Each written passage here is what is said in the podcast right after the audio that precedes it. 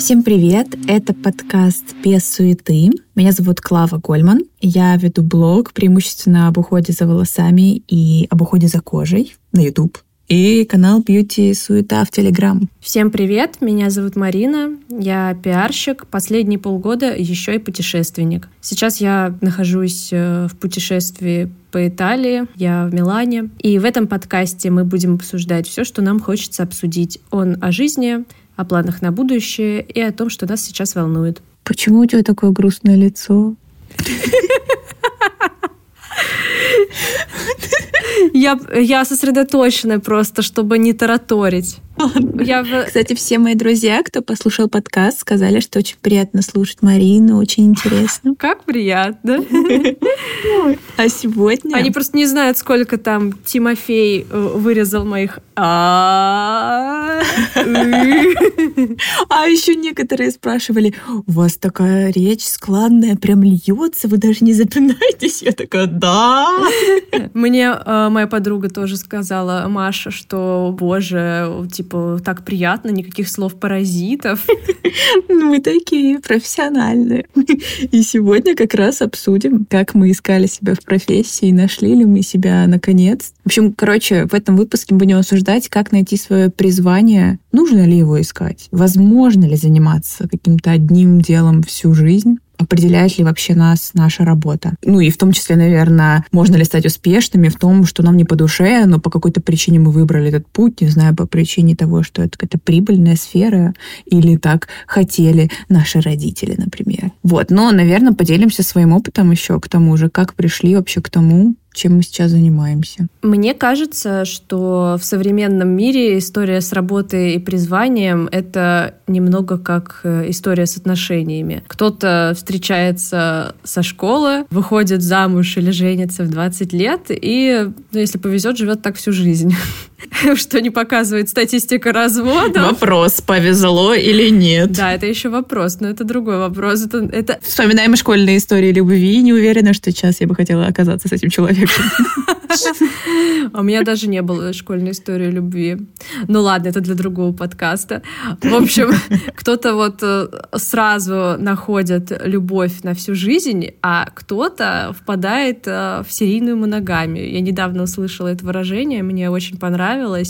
Я поняла, что это, наверное, про меня. Это когда Это ты... что значит? Это когда ты все время в отношениях разных, но они длительные достаточно. Да, да, это когда А-а-а. ты там встречаешься несколько лет с одним человеком, потом вы расстаетесь, через какое-то время ты встречаешься еще с одним человеком несколько лет, потом опять расстаетесь. В принципе, так и всю жизнь можно прожить. Ну да, в принципе, если не привязываешься ни к кому. Блин, Марин, хочется это отношения обсудить. Давай в следующий раз что-то такое придумаем. Хорошо. В следующий раз будем обсуждать обсуждать возможные отношения. А, так, но не отвлекаемся от темы. Угу, угу. Я уже отвлеклась.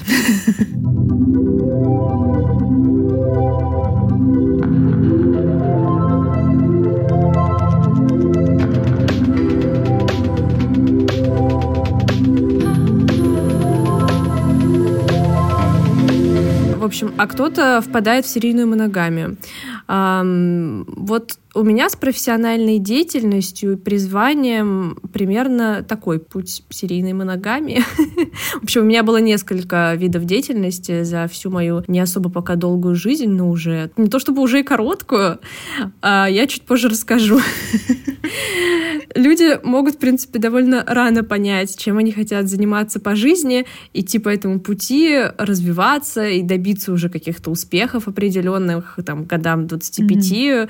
а в 30 30 вообще уже стать э, большими начальниками, суперважными персонами. То есть кажется, вот как будто бы, что чем раньше мы выбираем профессиональный путь, нашу карьеру, тем быстрее мы становимся успешными в своем деле. Как ты считаешь, это так и есть? Ты сразу поняла, чем ты хочешь заниматься, или было несколько каких-то попыток? Э, расскажи что-нибудь про свой путь, пожалуйста. Ну, я хочу для начала сказать, что вот эта установка, что как будто чем раньше ты пришел там к какому-то провидению, чем ты хочешь заниматься, заниматься, тем лучше, и тем быстрее ты станешь успешным, как будто это очень ограничивающая штука и в какой-то степени вселяющая много и тревоги, и какой-то безнадеги, я не знаю. Ну, условно, мне 28, я не уверена, что я занимаюсь делом своей жизни или что я никогда не изменю профессию. В общем, и как-то думать о том, что мне что-то уже поздно, ну окей, я не стану балериной, как хотела, может быть, когда-то.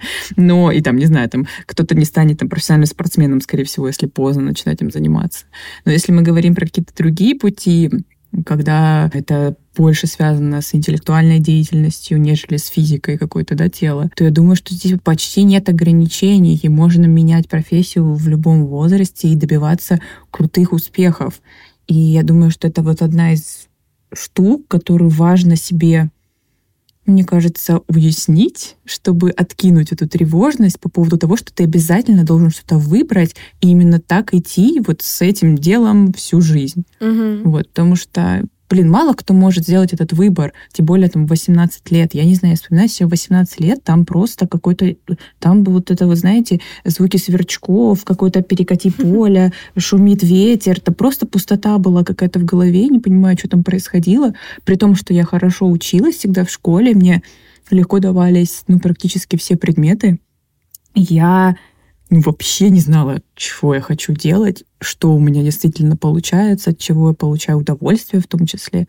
И я шла по пути наименьшего сопротивления. Я поступила на эконом, потому что все типа поступали на эконом, потому что туда надо было сдавать только общество знаний. И я такая, ну, пойдем туда. И, естественно, я даже не понимала, что такое экономика. Я, ну, типа, как-то звучит, господи, да, я смогу работать в банке, еще где-то, я не знаю, где я думала, я буду работать, я вообще не думала. В итоге поступила на мировую экономику, а мировая, мне казалось, мировая экономика. Это значит еще вообще, я еще... Перспективно. Перспективно, я буду еще путешествовать. Много командировок будет за границей. Ну, так вообще мировая экономика. В итоге, в итоге, ну, кстати, я поработала немного по специальности. Я с третьего курса начала работать а, в зерновой компании. Это мое любимое, подождите.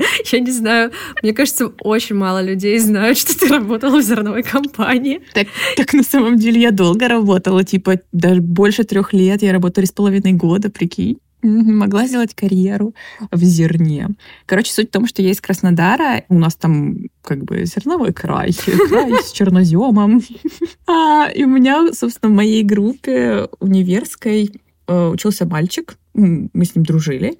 И у него отец был директором одного из филиалов. А, ну то есть все по знакомству, да? Да, Понятно. то есть, и, ну это было как? Я типа, он знал, что я ищу работу, а им нужен был человек, который знает хорошо английский. И он такой, вот, Клава знает английский, и, а как бы его отцу нужен был как бы больше как ассистент слэш такой человек, который будет там что-то переводить, а, Плюс, возможно, поднатаскает его с тем, чтобы учить и дальше растить как специалиста в этой профессии. Ну, и я такая, здравствуйте, я, короче, я здесь. Просто меня взяли сразу же. Ну, это было, ну, это на самом деле мне повезло. Это люди, которые меня как бы приняли в это все без опыта, без ничего. У меня было... Это тебе лет 20 было, да? Да, как раз мне было 20 лет. Э, Мое первое рабочее такое официальное место. До этого я только занималась репетиторством с детьми, и еще я подрабатывала переводчиком, а, переводила научные статьи. Тоже, кстати, долго это делала, с 9 класса. Я вообще работаю с 16 лет, да. Когда я поняла, что родители мне не могут помогать, я решила, что я буду зарабатывать свои деньги, чтобы покупать себе наряды странные всякие, делать косметологические процедуры, да. Офигенные у меня были. 16 лет? Да, ты знаешь, что я начала ходить тогда удалять сосуды вокруг крыльев носа? Короче, да, у меня уже... 16? Или в 17, да, первый раз сходила. Ничего себе. Угу. Угу, да. Ладно, ну опустим эту мою мотивацию. Могла бы, мне кажется, за всю свою профессиональную деятельность уже купить квартиру, я не знаю, что-нибудь сделать, но нет, я все куда-то тратила, непонятно куда. Ладно, не об этом.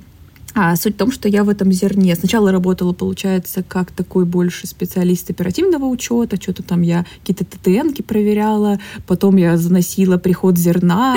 А. Sounds interesting. А потом, что я еще делала? Я сделала на корпоративы, на день урожая. Это вообще отдельно кайфная тема была.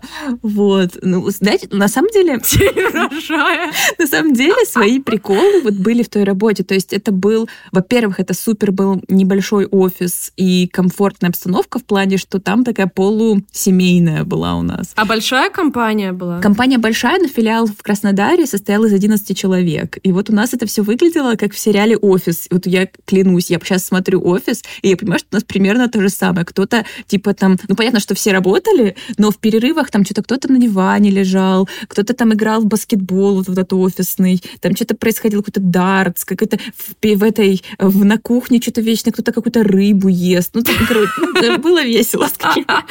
Краснодарский какой-нибудь, я не знаю, что у вас там, осетр, я не знаю. Нет, там такого нету, да? А, а, ну, в смысле, есть осетр, но это очень богатственная рыба, но иногда мы и ели. Ну, и там еще была очень такая реально семейная атмосфера, кто-то там что-то привозил, я не знаю, а, какое-то мясо откуда-то там со всеми делился. Ну, короче, как это происходило, реально это было очень интересно. Мы там вместе ходили в спортзал в двух кварталах от офиса. Короче, было прикольно.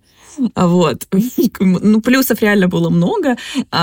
И я потом поняла, что я хочу переезжать в Москву просто потому что я хочу переезжать в Москву. Я понимала, конечно, что это не профессия моей мечты, мне не очень интересна эта сфера. В принципе, женщине, женщине в зерне там надо либо быть просто какой-то, ну, стальной, какой-то железной леди, ну, реально, потому что пока что эта сфера супер патриархальная, там как-то куда-то пробиться. Ну, либо у тебя должен быть вообще другой какой-то подход к работе, то есть через какие-то связи разного рода, ты тоже работала в той сфере, как бы я такой цветочек после школы, после универа пришедший, просто не видевший жизни, я такая, а что?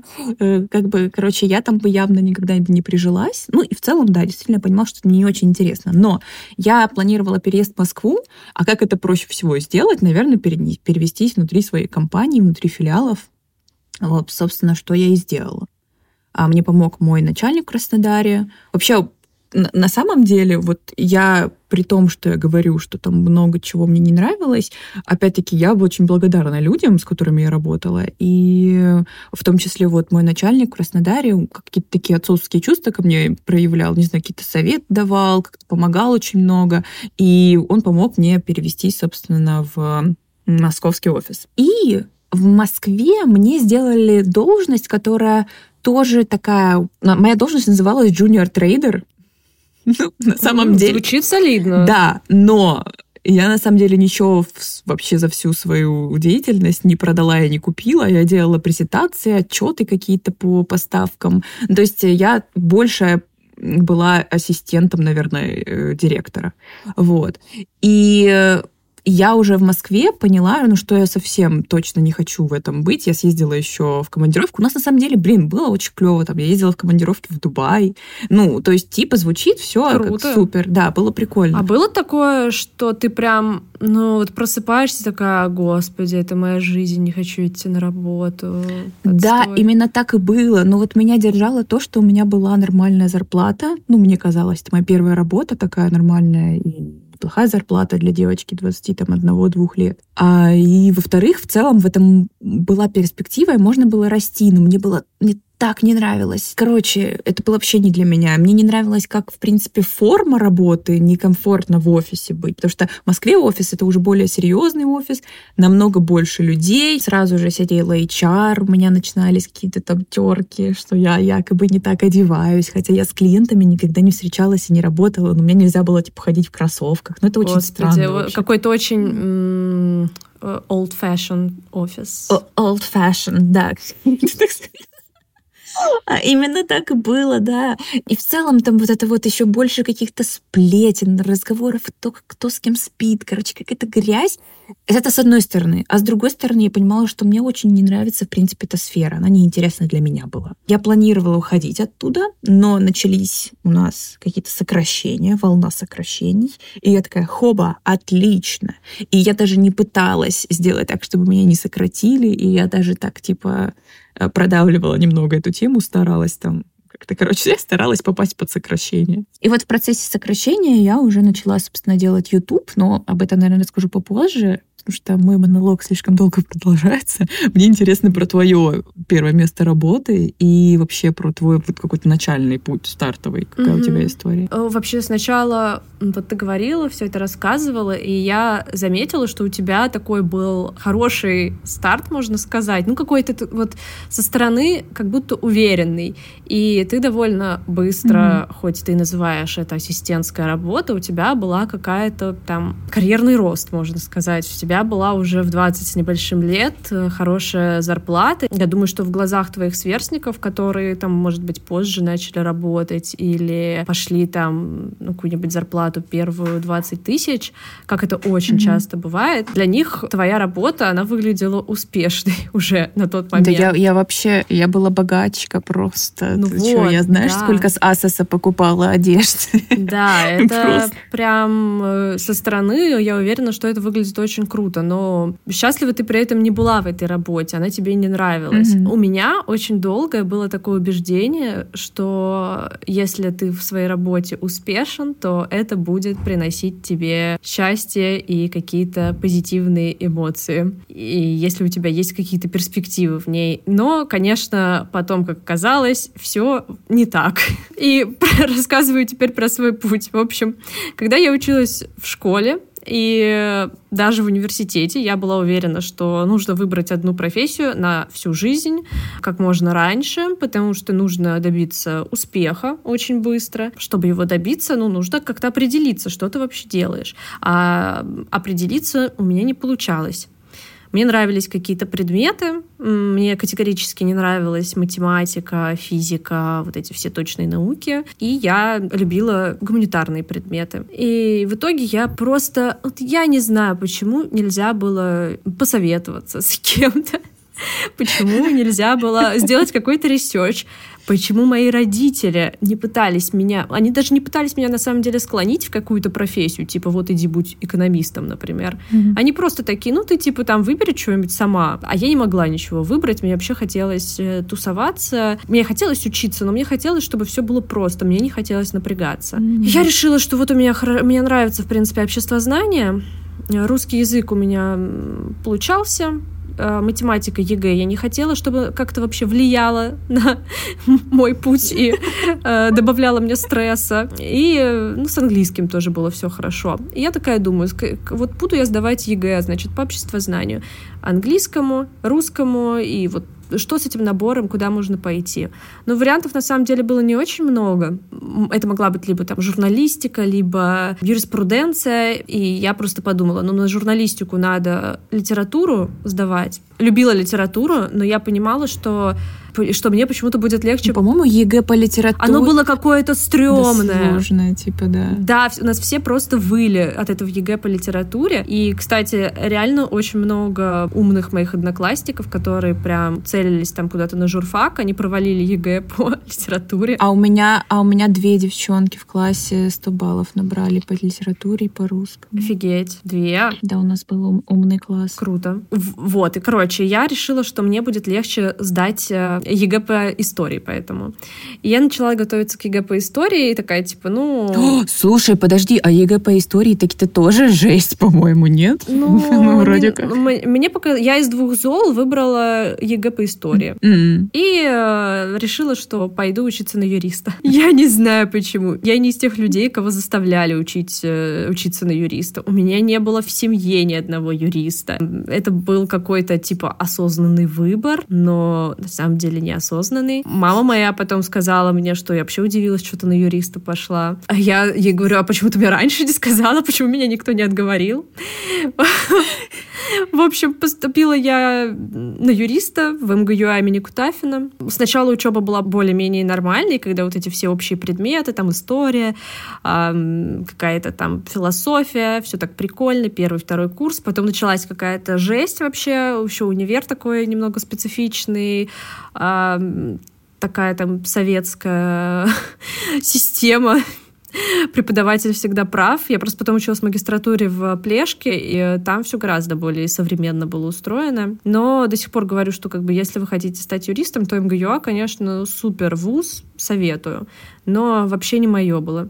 И уже на курсе, наверное, третьем, четвертом я поняла, что я точно не хочу быть юристом, а кем хочу быть, я так и не понимала. Но мама меня моя успокаивала, что ты всегда там, ты закончи, а потом ты решишь. Тебе же не обязательно работать по профессии. Сколько у нас там в стране юристов, которые работают где-то еще. Я такая, ну, в принципе, да. А о том, что как бы думать заранее, кем я буду после универа, нужно как бы уже сейчас. Э, я училась и хотела еще погулять, и э, работать мне, меня не тянуло. Точнее, учеба была устроена на самом деле таким образом, что нам очень много задавали. У нас еще были отработки, если ты не пришел на какой-то семинар, или у тебя там слишком мало баллов. Mm-hmm. И очень много времени все это отнимало, и практически никто, кто со мной учился, не мог э, позволить себе полноценную какую-то нормальную работу, чтобы там не по ночам работать, а совмещать, в общем, учебу и работу. Поэтому работать я начала только после окончания четвертого курса. Ты поработала юристом, ну, в смысле, по, по вот этой специальности? Да, я поработала три месяца. Но меня а что у тебя было? А что за право? Гражданское или уголовное? Что а, я училась эм, на... Мое направление было самое маленькое и самое такое, типа, модное, но над ним все другие направления издевались. И у меня было право в сфере спорта, шоу-бизнеса и рекламы. Да, но по сути это гражданское право. И, э, так ты сейчас, когда смотришь наши какие-то договоры, по сути, реализуешь свое вот это вот целом, образование целом, и свои знания да. применяешь. Ну, да, можно и так Будем сказать. делать вид, что у нас шоу-бизнес. Но у нас реклама, кстати. Вот эти все права интеллектуальной собственности, да, это пригождается. В общем, э, э, заканчиваю четвертый курс, понимаю, что так и не понимаю, что я хочу делать в этой жизни. Мама мне говорит, надо идти в магистратуру. Я такая, нет. Но я пошла сдавать экзамен в магистратуру, не готовилась к нему, там нужно было опять какие-то билеты учить, вот это все. В общем, мне попались какие-то вопросы, которые я не знала, хотя информация после сдачи ГОСов как бы еще была свежа, но это были уже не те вопросы. В общем, я провалила этот экзамен, нисколько вообще не пожалела, не пошла даже ни на какую апелляцию. Такая, ну кайф, все, типа, магистратуру мне не надо идти. Решила, что раз я не знаю, кем я хочу быть, то я попробую все-таки поработать юристом, что я дам шанс этой профессии. Ну и начала искать свою первую работу. Мне родители говорили, что ну, мама в основном говорила, что очень сложно найти первую работу, что нужно начинать это делать вот уже быстрее, потому что может потребоваться несколько месяцев. В итоге я сделала резюме, разослала в пару мест, меня позвали на пару собеседований. Первое собеседование было просто какой-то дикий отстой, там в какой-то адвокатской палате, и там сидел а, мужик, который меня собеседовал, очень какой-то старый, спрашивает, у тебя красный диплом? Я такая, нет, синий. Он такой, плохо. Потом начинает есть конфеты. Какой-то сюр. И э, в итоге он мне уже, по сути, начал предлагать работу, хотя это, ну, на мой взгляд, это было просто провальное собеседование. А я такая, ну, пожалуй, нет. Он мне такой, почему? Я говорю, ну, что-то не мое, знаете. И ушла. И вторая компания, которая позвала меня на собеседование, в принципе, туда и пошла работать. Это была небольшая юридическая фирма, которая занималась регистрацией юридических лиц, всякими консультациями для бизнеса, представлением всяких бизнесов в суде, но в основном они с малым бизнесом работали. И я mm-hmm. стала там по сути, тоже ассистентом, помощником юриста. Моя должность была помощник юриста. И в основном я ходила по налоговым, по нотариусам. Э, очень много реально приходилось ходить пешком, просто как, э, как будто я курьером работала. Я ездила. Блин, я вообще не могу, я не могу тебя представить даже в этом всем. Вот вообще не могу. Я представляю, что ты вся вечно такая нарядная, с какими-то сумочками, там такая вся в леопардовых штанах и ходишь что-то по налогам. Типа того. Нет. Да, это... Э, я помню, что за три месяца работы у меня мои новые сапоги просто превратились в какое-то месиво, и я подумала, что эти сапоги стоят практически столько же, сколько моя зарплата. И что это какая-то жесть, и нужно что-то менять. И мне вообще не нравилось. Было максимально скучно, плюс еще офис был такой унылый, просто в бизнес-центре класса, я не знаю, С. И э, коллеги были такие тоже, ну, они были нормальные, но было скучновато. В общем, какого-то прикола работать там я вообще не видела. Ни ради зарплаты, ни ради опыта, потому что мне сразу стало неинтересно. В общем, через три месяца я оттуда уволилась. Но я так и не понимала, что я хочу делать, и у меня был стресс от того, что у меня уже там многие нашли к этому времени свою первую работу, или там кто-то пошел в магистратуру и тоже уже наконец-то смог работать. И в основном, как ни странно, все пошли по юридической стезе, то есть это mm-hmm. вот миф о том, что ну, все юристы работают не по профессии. Это в случае с МГЮА это неправда. Практически все стали юристами и являются юристами. Кстати, очень многие жалуются, что им не нравится их работа, поэтому я рада, что я в итоге быстро это сообразила и начала другую карьеру. Но у меня был стресс от того, что я, мне казалось, что я теряю время. Посмотрев на твою историю, на мою, послушав их, да, я, блин, уже готова сделать вывод, и снять какую-то тревожность, может быть, с тех, кто нас слушает и думает тоже о том, что, э, что нужно резко принимать решения. Нет, ну типа мы редко, когда мало реально кто готов в 18 лет принять адекватное решение и знать, чем он хочет заниматься и быть потом в этом счастлив. Ну, типа, у большинства людей вот такая вот история, что ты, типа, вообще, что происходит, куда я поступил, кем я буду и где я буду работать, какое-то первое странное место работы. Короче, это нормально, наверное, и просто сейчас вспоминаем как забавный опыт. Чему-то мы научились в этом всем, и какие-то знания, может быть, где-то пригодятся. Так что если все-таки у вас так случилось, э, мы, мы тоже такие как, как вы видите.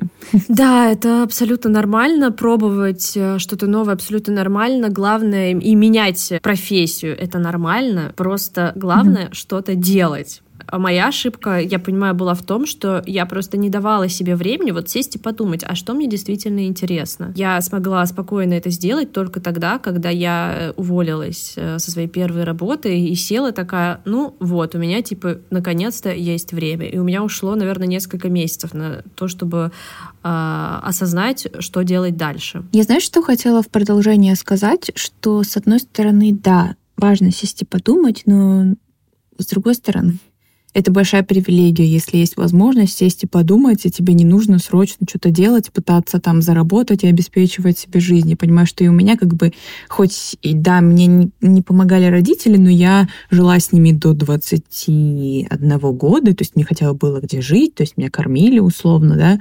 Многих этого нет, и там, наверное, принятие решений намного более, скажем, такое должно быть эффективное, и нет возможности расслабиться. Не знаю, как быть в такой ситуации, наверное, в этом плане сильно сильно давит еще больше. Вот это ощущение, наверное, еще тяжелее. Да, я согласна, с одной стороны. У меня просто, в принципе, была хорошая поддержка от родителей. У меня была возможность э, после моей первой работы сесть. Ну и будем откровенны, моя первая работа давала мне 20 тысяч рублей в месяц, поэтому явно я не жила на эти деньги.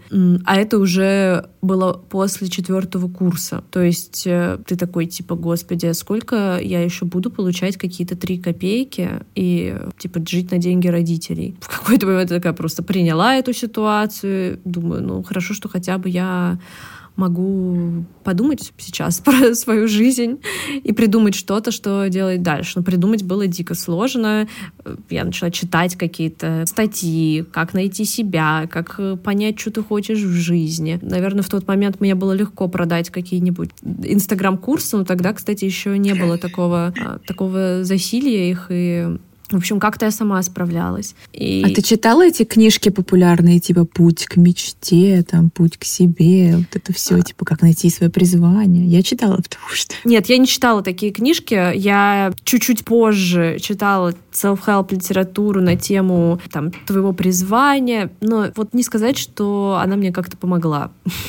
мне кажется. Но, может быть, все вместе и помогло в итоге, когда я же в итоге все-таки начала заниматься тем, что мне нравится. Правда, потом все равно случился кризис в этой сфере, но это уже другая история. Мой личностный кризис меня как специалиста в новой сфере. Вот так, наверное, правильно будет сказать. Хотя изначально для меня это, наверное, была работа мечты. В общем, я не поступила в магистратуру. Я сижу дома у родителей, думаю, что делать дальше. Мне там 20 с небольшим лет. Я думаю, ну что мне интересно? И на тот момент был какой-то взрыв, наверное, СММа, Инстаграма, все вели какие-то Инстаграмы, и у меня вроде неплохо получалось что-то сфоткать иногда. И я понимала, как, в принципе, работает Инстаграм, ну и мне было, главное, интересно это. А моя подруга хотела эм, делать какой-то бизнес, связанный с цветами. И мы решили, что мы будем делать цветочный бизнес. Она будет заниматься составлением букетов. Она действительно хорошо это умела делать. Она до сих пор, кстати, этим так и занимается. А я буду помогать ей продвигаться в Инстаграме. И, но я буду ей еще и помогать как-то технически. Мы там вместе ездили на закупку цветов, делали фотки вместе, она держит букет, я фотку, и там выкладывали в Инстаграм, что-то писали, я там общалась с покупателями, она отвозила, в общем, какое-то время это продолжалось, это было все дико весело, мы даже что-то заработали, не сказать, что много, но мы что-то заработали. А, да меня фиктивно еще устроила в компанию своей мамы работать, которая тоже связана с растениями. Я даже, я там типа юристом числилась, но мы занимались цветами. И я даже думала, что, возможно, я буду там чуть-чуть подрабатывать или даже работать. Но потом мы съездили в командировку. Я была там как переводчик. Кстати, командировка была очень крутая. Мы поехали в Бельгию, Голландию и Германию. Вау. Да, по питомникам растений. Там нас встречали просто с хлебом с солью партнеры фирмы Настиной мамы. Это Настя, это моя подруга. Мы очень классно провели время. Потом еще в Амстердаме там оторвались просто на День короля, как в последний раз.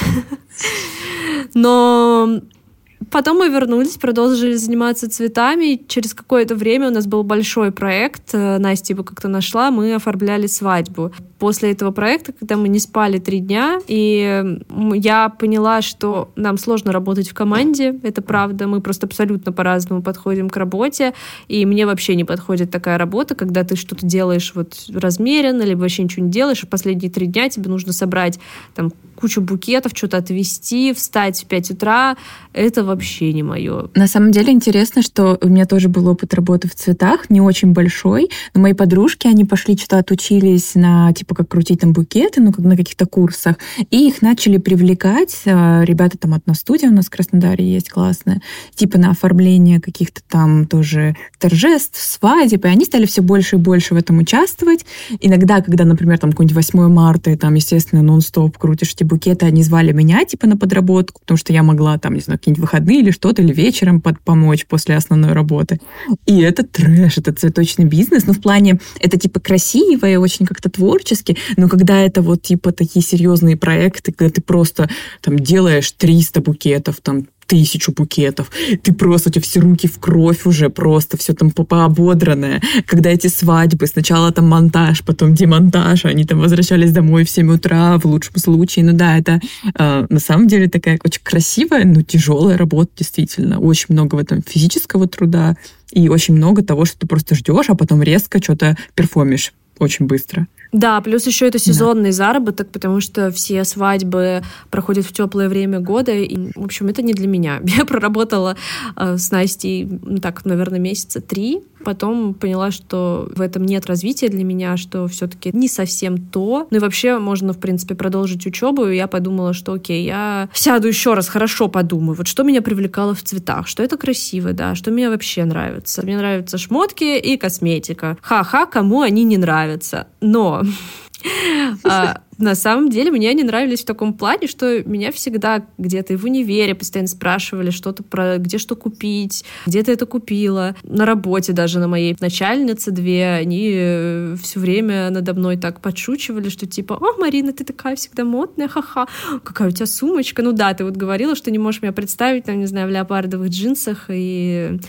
По налоговым. Да, что я хожу в этом по налоговой. Ну, действительно, было странно. И я подумала о том, что, блин, было бы классно, классно либо в сферу фэшн, либо в сферу бьюти попасть, потому что мне это искренне интересно, ну, не так, что просто ходить по магазинам интересно, а я прям была подписана на кучу каких-то, я не помню, уже были тогда телеграммы, наверное, еще тогда телеграммы только начинались. В общем, я была подписана на все про моду, все это читала, все это мне было интересно, я прям реально хорошо разбиралась, у меня там спрашивали советы, и начала думать, как попасть в моду, ну и выбор профессии не то чтобы большой. Дизайнером я понимала, что это какой-то слишком большой ресурс, чтобы стать, хотя в детстве я хотела стать дизайнером одежды. А, а стилистом? Ой, стилистом у меня были такие мысли, но что-то, короче, есть какой-то налет инфобизнеса в этом, а мне это очень сильно претит, mm. вызывает какое-то отторжение. Возможно, это какие-то психологические блоки, и надо это проработать. В общем, я выбрала э, сферу маркетинга, подумала, что классно было бы быть пиарщиком какого-нибудь фэшн или бьюти бренда. И еще я тогда наткнулась на Инстаграм, потом впоследствии Телеграм э, пиар-директора Estee Lauder в России. Estee Lauder Companies — это, в общем, туда входит куча бьюти-брендов, не только сам Lauder. И читала у нее про работу, и как она ездит там на неделю моды вместе с Lauder, и думаю, господи, очень клево, вообще было бы классно вот куда-нибудь туда, и у них там еще стажировки периодически появлялись какие-то, и для стажировок нужно было в требованиях иметь образование в сфере маркетинга или журналистики. Я такая, все, пойду в магистратуру на маркетинг. И, собственно, пошла магистратуру на маркетинг в Плешку. Э, подготовилась к поступлению, поступила. Учеба была, кстати, не очень сложная, при этом интересная и не напряжная. Честно, вообще рекомендую, если вам надо так же, как и мне, просто как бы для смены карьерного пути, максимально ненапряжная магистратура. При этом можно задать конечно, некоторые вопросы некоторым преподавателям, но знания там можно получить. Главное mm-hmm, хотеть. Mm-hmm. У меня были нормальные преподы, очень классные гостевые лекции. И благодаря тому, что я уже пошла и уже училась, меня стали приглашать на стажировки в места, которые мне интересны, как-то уже связаны с пиаром. Сначала попала в пиар-агентство довольно большое. Там не было брендов э, фэшн каких-то, но это была хотя бы первая стажировка, связанная с пиар. И вот уже, когда я ее закончила, у меня получилось попасть уже на, уже даже не стажировка была, ассистентская позиция, сразу в агентство, которое специализировалось на фэшн, но я там тоже проработала, на самом деле, очень мало, потому что оно было очень токсичное, и там было ужасное начальство, это был просто как «Дьявол носит Прада», только... С только, российским налетом.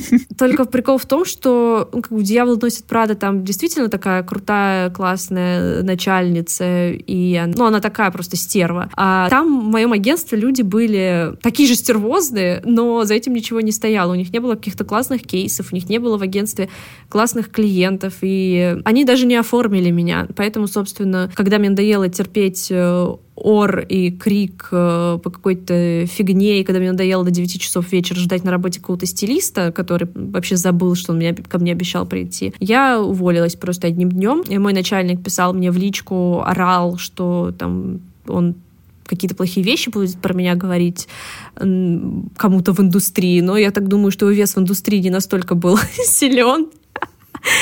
Его вообще никто не знает, мне кажется.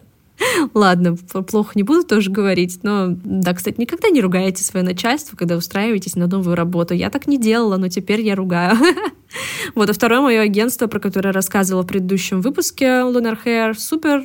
Там я проработала три с половиной года, там я получила весь свой основной опыт, но чтобы попасть туда, мне очень, конечно, помогло то, что я проработала в отстойном агентстве сначала несколько месяцев, и что до этого у меня еще была стажировка в другом пиар-агентстве. То есть туда уже тоже попала на оплачиваемую позицию. А, все равно она была стартовая, но хоть как-то уже. И так начался, наверное, мой карьерный путь в фэшн. В бьюти я, к сожалению, так и не попала. Я очень хотела в Lauder. И, но меня mm-hmm. так и не пригласили даже на собеседование, просто на стажировку. Но, как видишь, теперь я работаю, можно сказать, бьюти. Ну, типа того, да. В бьюти-суете работаешь.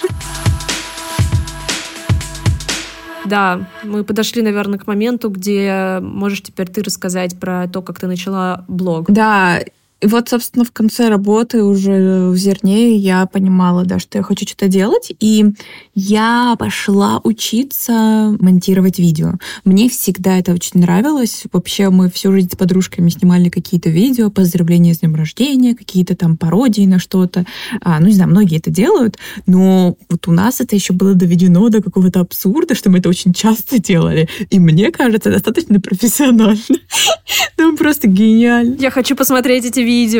Я тебе покажу. Только это нельзя... Это сохранилось, что ли? Да, это нельзя только распространять. Хорошо. Ну, в общем, суть в том, что у нас прям был продакшн. Мы снимали на маленький iPod, Нана, который с камерами вот первый появился, у меня был такой iPod, мы на него снимали. И потом я монтировала это в Premiere Pro на минуточку. Вау. Как бы это сложная программа. А мне просто брат сказал, ну, старший брат, типа, знает лучше, что программа для монтажа тебе нужна Premiere Pro. Я такая, ну все, значит, скачаю ее. Скачала какой-то пиратский вариант Premiere Pro. Брат, который сам А. не умел, наверное, там работать. Ну, конечно, нет, не, не очень, да. Потом, значит, я без единого тьюториала как-то там все нарулила, как это делать, причем научилась сама в нем лепить и монтировала вот эти наши видосы с подружками. И как раз вот уже во взрослом возрасте я подумала, что мне это интересно, это мне получалось, как-то это типа прикольно, пойду-ка поучусь этому. И я закончила несколько курсов и очень, на самом деле, была вовлечена в эту учебу, типа прям монтировала и монтаж изучила с точки зрения теории, и монтажные программы поучила. Ну, в общем, я такая прям была монтажерка. А что за курсы? Расскажи, что за курсы? Ну, я смотрела многие курсы э, зарубежные, например, на Линде, это сервис, который был привязан к LinkedIn. Там было очень много курсов, типа, связанных с софтом, как, типа, что работает. А теорию монтажа я учила в, я не знаю, не помню, как называлась эта школа, вот школа всяких таких дигитальных профессий, типа, там, фотошопер, я не знаю, э, графический дизайнер, кто-то еще, и а, как-то она называлась, блин, не помню. И вот там был курс такой расширенный, курс по теории монтажа, и я на нем отучилась. И я думала о том, что я буду монтировать. Ну, Типа, прикольно. Я даже пару каких-то штук смонтировала для кого-то и поняла, что мне неинтересно, когда медиа других людей. Мгм. Одно дело, когда мы сняли с подружками что-то, или я сама сняла. И тут у меня закрались подозрения, может быть, что-то свое вообще делать. И как-то Плюс я подумала, я неплохо выгляжу. Возможно, я неплохо говорю. Мне казалось, что я артистичная. Как бы я сейчас смотрю свои первые видео, там много было проблем, конечно. И с голосом, и с артистизмом. Ну да ладно. И, собственно, мои подруги такие, типа, а что ты YouTube не начнешь? Я думаю, а правда, почему я не начну YouTube? Я любила YouTube, всю жизнь его смотрела, там, с 2009 года у меня аккаунт. И я решила делать YouTube. Но я не знала о чем потому что у меня вообще не было уверенности в том, что я кому-то могу быть интересна или моя жизнь. Я думала, надо цепляться за тему. Проресерчила, что, значит, э, кудрявые волосы. На Западе капец как популярно. В России никого еще не было на Ютубе. Я такая, о, Как тебе пришла идея про, вообще про кудрявые волосы? Ты на это где-то наткнулась? Ну, у меня кудри, и я такая что-то гуглила, там, как э, укладывать их. Такая, о, кудрявый метод. Я такая, зашибись, пустая ниша. Я в нее сейчас как нырну, Мгм. и, значит, раскручу эффективно канал. Ну, и я что могла сделала, эффективно ко всему этому подошла и, собственно, запустила канал. Мне вообще, если честно, эта тема не особо-то была интересна. Ну, как, не то, что интересно. Ну, типа, я такая, ну, окей, восстановлю свои волосы, ну, а дальше что мне? Ну, как бы, короче, не то, чтобы я прям сильно была в этом заинтересована. Мне просто бьюти было интереснее, потому что я много больше любила уход за кожей, косметику и все такое. То есть волосы мне никогда и не особо не получалось их укладывать. А, Ну и в том числе, с какой-то точки зрения, это был подход к блогу, типа, учитесь вместе со мной, я тоже учусь. Я не эксперт, который сейчас вам расскажет, как делать, а мы вместе с вами тут будем пробовать а, плопинг, блин, или как это, фингер-койлинг. Блин. А, а ты, получается, начала учиться на курсах и снимать какие-то первые свои видео, еще работая с зерном? Да, я первые видео сняла еще работая в зерне, и как раз я их выложила вот в конце декабря, а вот в- типа в середине декабря, а в конце декабря уже мой последний рабочий день был, типа 28 декабря, что-то такое, да. И в этот же момент я запустила Инстаграм. Инстаграм тоже, я такая, хопа. Инстаграм, кстати, запрещенная в России э, соцсеть. Не знаю, нужно ли нам это говорить или нет. Короче, я такая думаю, должны друг друга подпитывать эти две соцсети. Я все продумала, подошла к этому очень, очень так, знаешь, как я умею, со всех сторон, типа. И, наверное, поэтому это получилось эффективно, потому что я как-то все пыталась учесть, и ко всему подошла очень так с какой-то системой. Но сказать ли, что я нашла свое призвание, я не могу. Потому что, ну, в целом это намного веселее, интереснее. Эта работа состоит из многих аспектов. То есть и написать текст, что мне всегда нравилось, мне хорошо получалось. Я даже в каких-то участвовала, типа, журналистских конкурсах в школе, писала в газету школьную. Вот, плюс, не знаю, что-то там типа покривляться на камеру, плюс э, нужно тестировать косметические средства, что мне нравилось всегда. То есть в целом эта работа намного, конечно, мне интереснее. Это в целом вообще интересная для меня работа. Но я не могу сказать, что это все последний, э, последнее мое пристанище, и я ничего не хочу менять. Конечно, хочу, в какой-то момент надоедает, в какой-то момент ты хочешь чего-то нового и как-то развиваться в другой сфере. Да, у меня было похоже, наверное, с пиаром. Я сначала очень сильно вдохновилась пиар-директором Stella Lauder Company с Russia. И на каком-то вот сразу такая, боже, все, буду пиарщиком, значит, учусь на маркетинге, иду на стажировки. И, кстати, вот, наверное, про то, что нужно ходить на стажировки, вот это все я узнала э, благодаря ей. И когда у меня все, в принципе, мой план сработал, но был небольшой момент, что даже когда я уже вышла на свою, получается, третью работу, и первая нормальная работа в пиаре, в агентстве, которая мне нравилась, с нормальными брендами, это все еще была начальная позиция. Я от этого была немного в таком депрессивном состоянии, потому что приходишь на какие-то встречи, не знаю, одноклассников, я была на встрече одноклассников два раза, но это как пример просто такой. Большинство людей уже начали работать там, не знаю, на втором, на третьем курсе, и они уже такие, типа, нормальные прям специалисты. А я потеряла несколько лет, потому что не знала, чем заниматься. Я училась вообще потом, получается, на другую профессию, начинала с нуля. У них там уже 3-4 года опыта, а я все еще в каком-то зародыше специалиста. Но кстати, пиар в этом плане приколен тем, что ты можешь там супер быстро развиваться, особенно если ты в нормальном агентстве. В принципе, я за год э, там уже повышение получила и получила опыт, какие-то у меня появились связи, и через год я уже себя чувствовала вообще нормально так уверенно, и мне ушел этот синдром самозванца, и я перестала чувствовать себя каким-то антиуспешным человеком. Ну, не то чтобы я такая, о боже, я добилась каких-то супер высот, там не супер все равно классные зарплаты и э, вот это все, но ты что-то уже знаешь, ты что-то умеешь, и что для меня было супер важно, когда у тебя кто-то спрашивает на какой-то встрече, чем ты занимаешься, тебе есть что рассказать для меня это было прям каким-то краеугольным камнем, наверное, потому что вы приходите, и все, о чем вы разговариваете, это ваша работа. И еще мне кажется, что все все время врут, насколько у них классная работа. Потому что раньше все разговоры были о том, что ой, да. ой, да, офигенно платят, а, обязанности крутые, я тут в командировку поехала, вообще чуть ли не рулю отделом, а потом вы встречаетесь еще, там, не знаю, через два года, и эти же люди все еще пытаются тебе вот это вот рассказывать, как все классно, но ты понимаешь, что, а, скорее всего, это преувеличение. Я, кстати, такой человек, который вот, когда мне перестало нравиться работать в агентстве, всем честно говорила, блин, да что-то отстой, вообще уже ничего не нравится. Работа говно. Ну да, я действительно так и говорила, и это очень часто какое-то непонимание встречала как будто бы так не принято говорить о том, что тебе не нравится.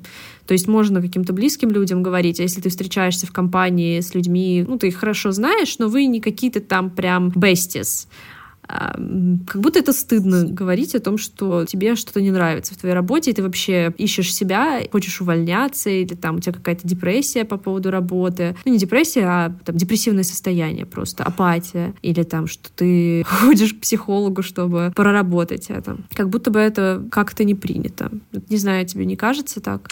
Ну, я вот пыталась думать, я просто очень мало общалась с людьми, кто не бестис, у меня, в принципе, очень небольшой круг общения, и мы всегда, просто у нас еще компания такая, типа там вот одна подружка выбрала, что она будет э, врачом, с самого начала.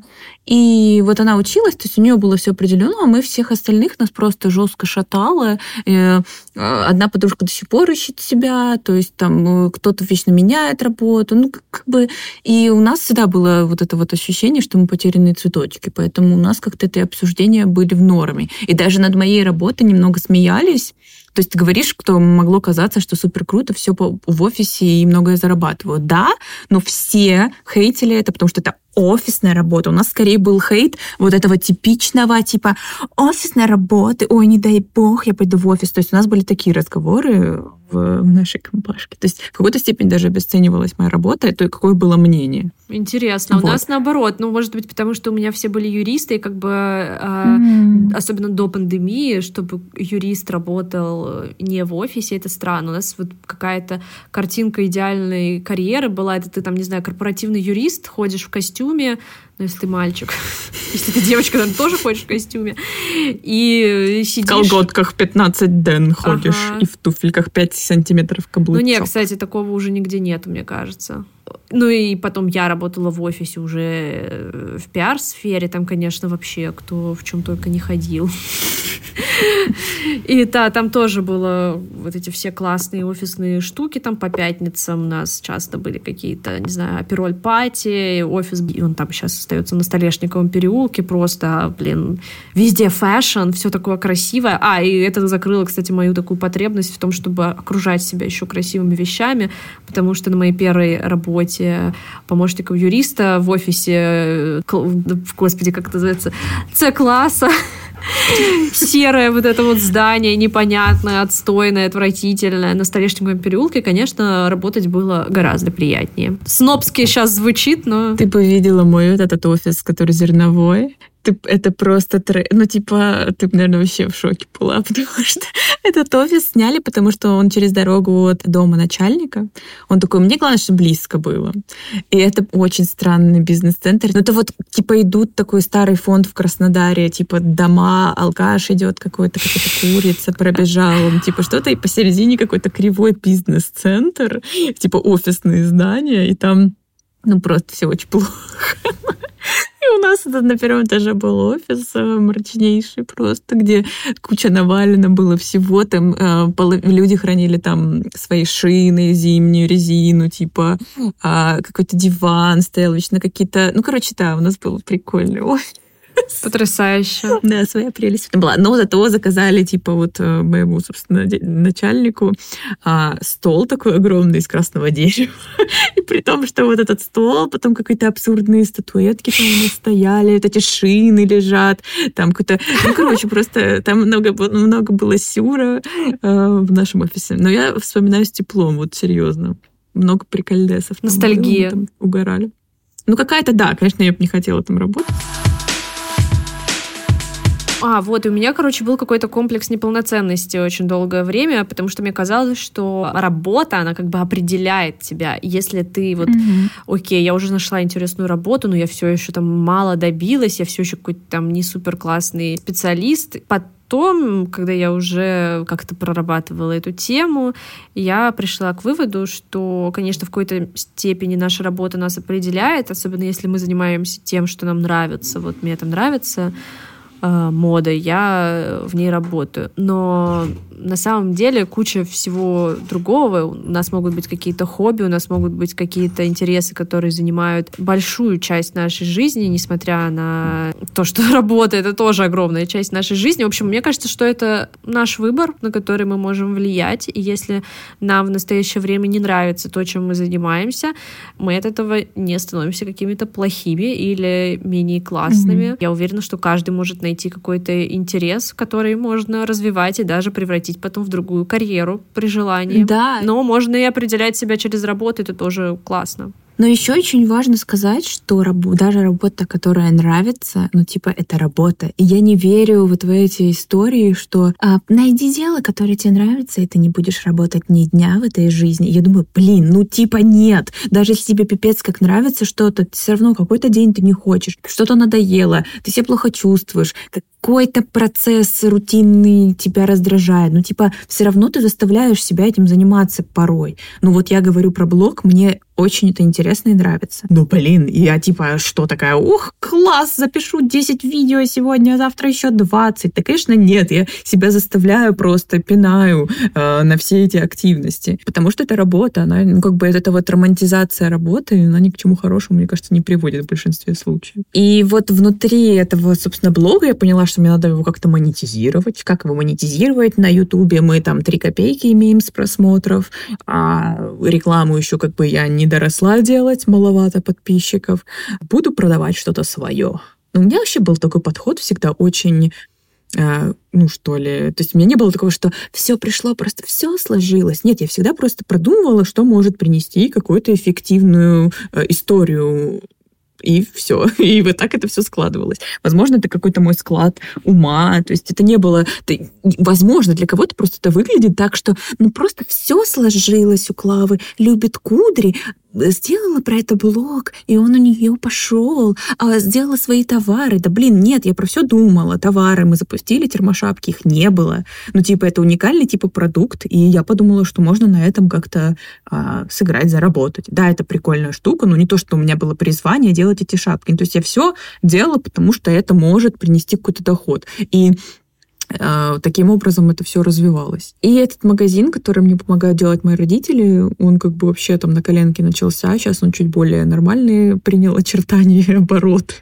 Сначала это просто моя мама сшила 10 шапок, там или что-то 20, я не помню сколько. Мы с ней вкинули в это все там по 5 тысяч, и вот оттуда стартовала а, моя история. Никогда не привлекала никакие эти инвестиции, просто сама что-то вкладывала, вкладывала, там пару раз брала кредиты на именно оборотку, увеличивала увеличения. И вот так раз мой бизнес просто. Учимся э, на коленке делать бизнес. Вот. И что еще я понимала, что эффективно, это инфопродукты. И поэтому в какой-то момент мы решили делать сейчас с моей подружкой, косметическим химиком, мы решили сделать инфопродукт, потому что э, мы могли очень классно систематизировать знания, плюс у Аси, у моей подружки, этих знаний капец как много, и много было идей, как можно что-то объяснять. Ее какие-то суперсложные вещи, мы еще, еще с одной девчонкой тогда работали, и мы с ней как-то пытались это упростить и внедрить, ну, то есть облечь в классную, эффективную форму, не сделать инфопродукт ради инфопродукта, а сделать действительно что-то полезное и интересное. И мы сделали курс сначала только про кудрявые волосы, потом про волосы всех типов. Мы сделали лекции, они до сих пор продаются, и они до сих пор, а, мне кажется, самые крутые вообще инфопродукты по уходу за волосами, которые есть на русском языке. Там немного странно мы кринжово выглядим, потому что это было сколько, три года назад, и мы там немного еще такие, ага, привет, я Клава, я Ася. Вот, но именно по информации, по тому, как это оформлено, это очень актуально и клево не знаю, до сих пор ими горжусь. Может быть, когда-нибудь мы их обновим. Вот. Но сейчас они продаются на моем сайте klavagulman.com. И, кстати, мы хотели с Мариной и для наших э, слушателей, слушателей этого подкаста, если кому-то актуален уход за кожей э, головы, за волосами, а у кого-то есть проблемы с выпадением, в общем, какие-то вопросы по уходу за волосами, то для вас у нас есть промокод без суеты, и он дает скидку 20% на вообще все-все-все инфопродукты, которые есть у меня на сайте. Ссылку мы оставим в описании этого подкаста. Если вам актуально, то очень рада буду, а, если вы их посмотрите. Так вот, мы тоже этот, э, короче, все это делали, потому что это могло принести деньги.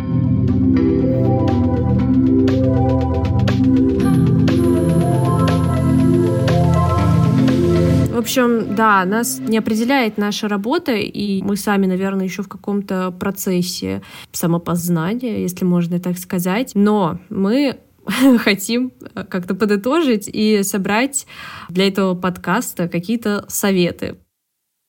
Первый совет от меня — это откинуть эту установку, что нужно выбрать раз и на всю жизнь.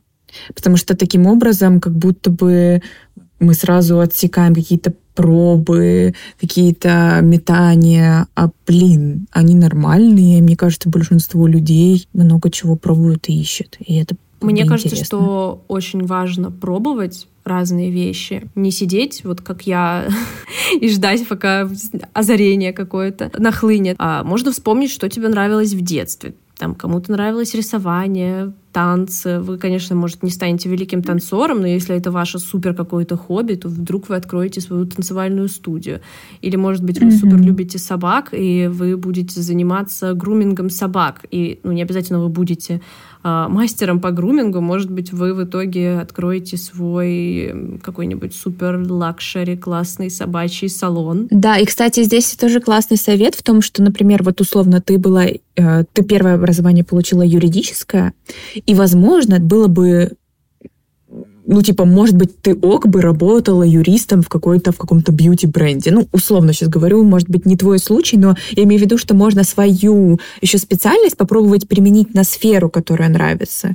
Не знаю, там, ты программист, например, тебе опять-таки нравится ты мода или fashion. Может быть, ты будешь делать какой-то app про вот это, или какой-то, работать в какой-то, каком-то стартапе, который именно в этой индустрии специализируется. То есть еще вот таким образом можно подходить к тому, как смешать, может быть, уже уже твою какую-то специальность или твои скиллы, твои навыки а, с тем, что тебе интересно. Да, я согласна. Но, кстати, в моем случае это не работало, потому что я представляла, что даже если я буду работать юристом в косметическом бренде, я буду завидовать, блин, тем людям, которые занимаются там другими более интересными вещами. Ну да. Ну тут, тут очень, да, все индивидуально. Mm-hmm. Кому-то может Еще мне кажется путь. очень важно общаться с людьми из той сферы, которая вас э, интересует. Можно общаться там с какими-то людьми, которые на том же уровне, что и вы, но очень круто, если вы найдете себе какого-то наставника, какого-то какой-то role model, как у меня вот mm-hmm. это была пиарщица из Lauder. А, она меня очень вдохновила. В принципе, наверное, да, во многом благодаря ее Инстаграму и впоследствии Телеграму я как-то вообще узнала про это все и начала идти по этому пути. А, то есть это не обязательно даже человек, которого вы знаете лично. Сейчас вообще какой-то бум, мне кажется, блогов, особенно в Телеграме, и куча информации, и вообще куча способов вдохновиться кем угодно и с какой угодно сферы.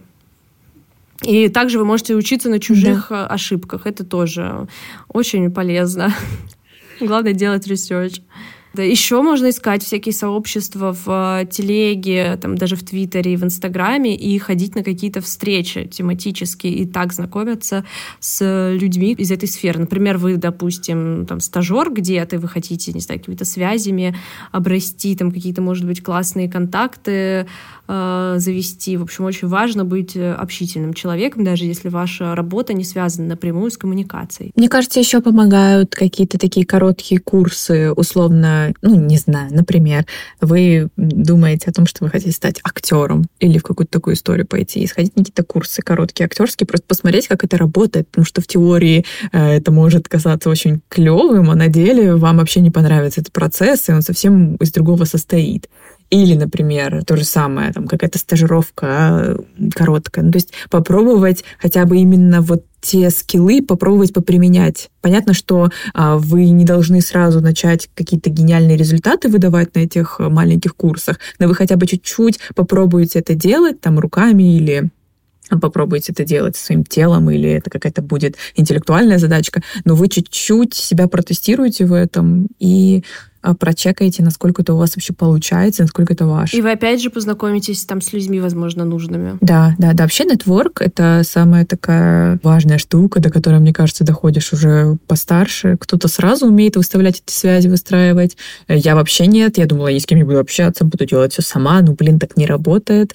Э, намного быстрее ты растешь в какой-то сфере, когда у тебя есть связи, какие-то друзья, знакомые. Согласна. Еще мне кажется, что цели ваши должны как-то соответствовать вашим глубинным ценностям. То есть если вашей ценностью является какое-то создание красоты или помощь людям, то можно искать себя в этих сферах. Кто-то, например, в душе хочет стать, э, например, мастером маникюра. Ему окружение говорит, что ну фу, ты что, будешь ногти пилить всю жизнь, что ли? А я знаю несколько супер крутых мастеров, которые открыли в итоге свои студии, и которым просто невозможно записаться, и маникюр у них стоит очень дорого. И они такие мини, ну не то что мини-селебрити в своей сфере, ну да, в принципе, у них там и интервью берут тематически периодические издания, и они ну, получают долю да. какой-то известности. И можно сказать, что они добились успеха, и никто не скажет про них, что это фу. Конечно, когда человек идет просто... Да мне кажется, нет никакой работы, мне никакой работы нет фу. Это правда. Ну, типа, ну для меня фу, когда человек просто, типа, ну, не ищет вот, что ему реально интересно, и делает на, на отвали свою работу, просто потому что ему лень искать что-то, что ему понравится, и в чем он будет хорош. И когда тебе не приносит это удовольствие, ты обычно это и плохо делаешь. Отсюда и плохие мастера маникюра, кстати. Ты тоже просто весь выпуск. Что, давай. Подождите, у меня еще есть советики. А еще, короче, нужно быть супер уверенным в том, что ты делаешь. Вообще, fake it till you make it. И это ваша репутация. Но в то же время будьте честными, потому что, опять же, это ваша репутация. И еще, подождите, подождите, догонку. А, делайте что-нибудь, я уже говорила это, но, короче, да, финал реальный, просто делайте что-нибудь, потому что маленькие шаги — это тема. Mm. Я хотела вот пойти на какую-то учебу, поняла, что я просто не могу решить очень быстро, и пошла на курс в итоге, и получаю знания, получаю знакомства, кайфую от курса, и не ощущаю, что я как будто ничего не делаю, это маленький шаг, но это шаг и он мне поможет э, сделать какой-то даль... Э, дальней... в дальнейшем выбор определенный. Да, да, да, да. В том числе вот то, чем я сейчас занимаюсь, если наметила какую-то сложную такую, мне кажется, историю, сложный переход между какими-то сферами, но я это себе раз разделила на маленькие шаги, и не то, что «Ой, да это невозможно, я никогда не буду этим заниматься». Нет, я такая типа «Ну, для этого мне надо вот это, это, это». И постепенно маленькими шагами я что-то делаю, и когда-то может быть, к этому приду. Может быть, это все изменится, но во всяком случае я не буду жалеть, что я не начала это раньше и не пробовала что-то маленькое такое делать посильное. Да, а еще я уверена, что будут такие люди, которые все это послушают и скажут, ну окей, а если мне ничего не интересно, мне не нравится моя работа, у меня нет хобби, и мне вообще ничего не, интересно. Мне кажется, что в этом случае нужно обратить внимание на свои чувства и подумать. Вот вы следите за какими-то людьми в интернете, у вас наверняка возникают по отношению к их деятельности разные эмоции. И, возможно, у вас возникает зависть к кому-то.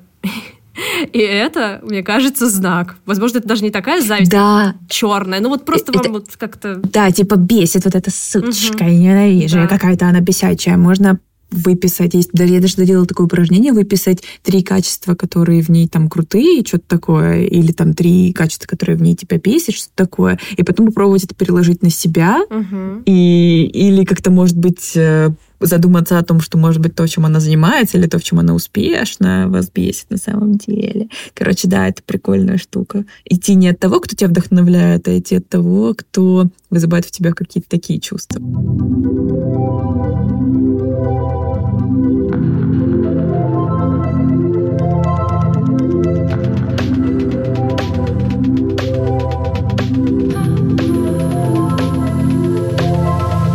Да, надеемся, что вам было интересно слушать наши истории. Моя самая главная цель на сегодня была, чтобы люди послушали и подумали, что они тоже нормальные. И мы нормальные, все нормальные, всех штормит порой, хочется что-то поменять, и не все уверены в своей какой-то карьере. Карьера нас, ну, она очень важна, и это важная часть э, жизни, но она нас не определяет на сто процентов. Вот, я надеюсь, что мы сняли с кого-то эту планку, эту тревожность. Всем пис. Да, чтобы жизнь была без суеты, всем желаем. И карьера ваша тоже э, без суеты проходила. На этом мы заканчиваем третий эпизод. Спасибо, что слушали. Слушайте на всех платформах. Да. Оставляйте отзывы. Да. А, подписывайтесь на Клавин телеграм-канал Beauty Суета. Ссылки в описании. А, промокод без суеты и ссылка на интернет-магазин с инфопродуктами в описании. Ставьте оценки. Все. Пока. Всем пока. пока.